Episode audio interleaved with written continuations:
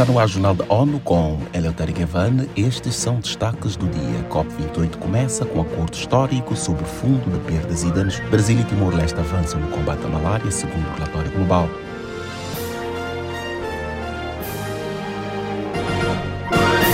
Negociadores reunidos em Dubai na 28ª Cúpula do Clima, COP28, anunciaram nesta quinta-feira a operacionalização de um fundo que ajudará a compensar países mais vulneráveis que lutam para lidar com perdas e danos causados pelas alterações do clima. Os detalhes com Felipe de Carvalho. Esse é considerado um grande avanço no primeiro dia da conferência deste ano. O secretário executivo da ONU para Mudanças Climáticas, Simon Steele, disse que as notícias de hoje sobre perdas e danos dão um começo promissor a esta conferência. Em conversa com jornalistas, ele afirmou que todos os governos e negociadores devem aproveitar este impulso para alcançar resultados ambiciosos em Dubai. O presidente da COP28, Sultan Al-Jaber, disse que o seu país, os Emirados Árabes Unidos, firmou um compromisso de investir 100 milhões de dólares para o fundo. A Alemanha também prometeu uma contribuição de 100 milhões de dólares. Da ONU News em Nova York, Felipe de Carvalho. Após anos de intensas negociações nas reuniões anuais da ONU sobre o clima, os países desenvolvidos ampliaram o apoio à necessidade de criação do fundo no ano passado, durante a COP27 em Sharm el-Sheikh, no Egito.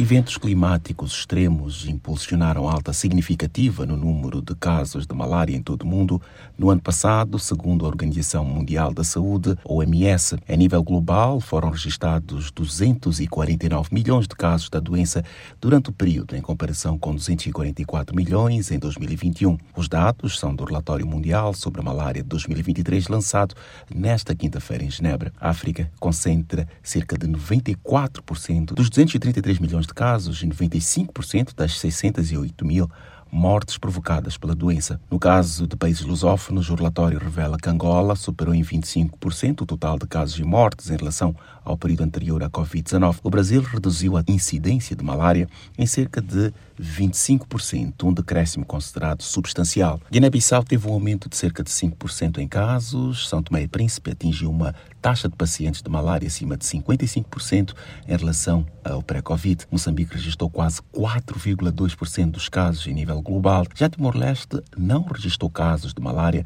pelo segundo ano consecutivo. A Organização das Nações Unidas para a Educação, Ciência e Cultura, Unesco, realiza a terceira edição do Fórum Global sobre Racismo e Discriminação até esta sexta-feira em São Paulo, no Brasil. Acompanhe com Mayra Lopes. Segundo dados da ONU, uma em cada seis pessoas sofre discriminação por diferentes motivos. O evento da Unesco busca catalisar ações coletivas para enfrentar o racismo e a discriminação. Esta edição, que tem como tema Rumo ao Avanço, a igualdade racial e a justiça no topo das agendas de desenvolvimento, vai abordar a importância de colocar as questões raciais no centro das estratégias do desenvolvimento socioeconômico. Da ONU News, em Nova York, Mayra Lopes.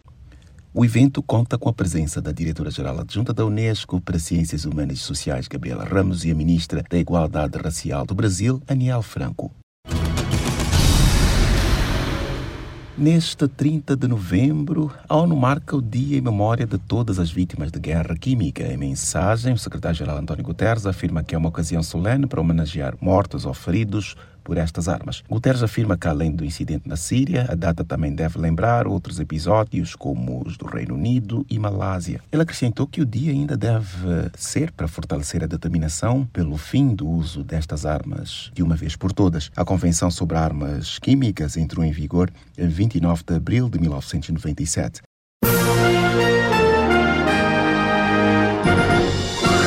Este foi o Jornal da ONU. Mais informações na nossa página news.un.org/pt e nas nossas redes sociais. Siga ainda o Twitter, arroba ONU News.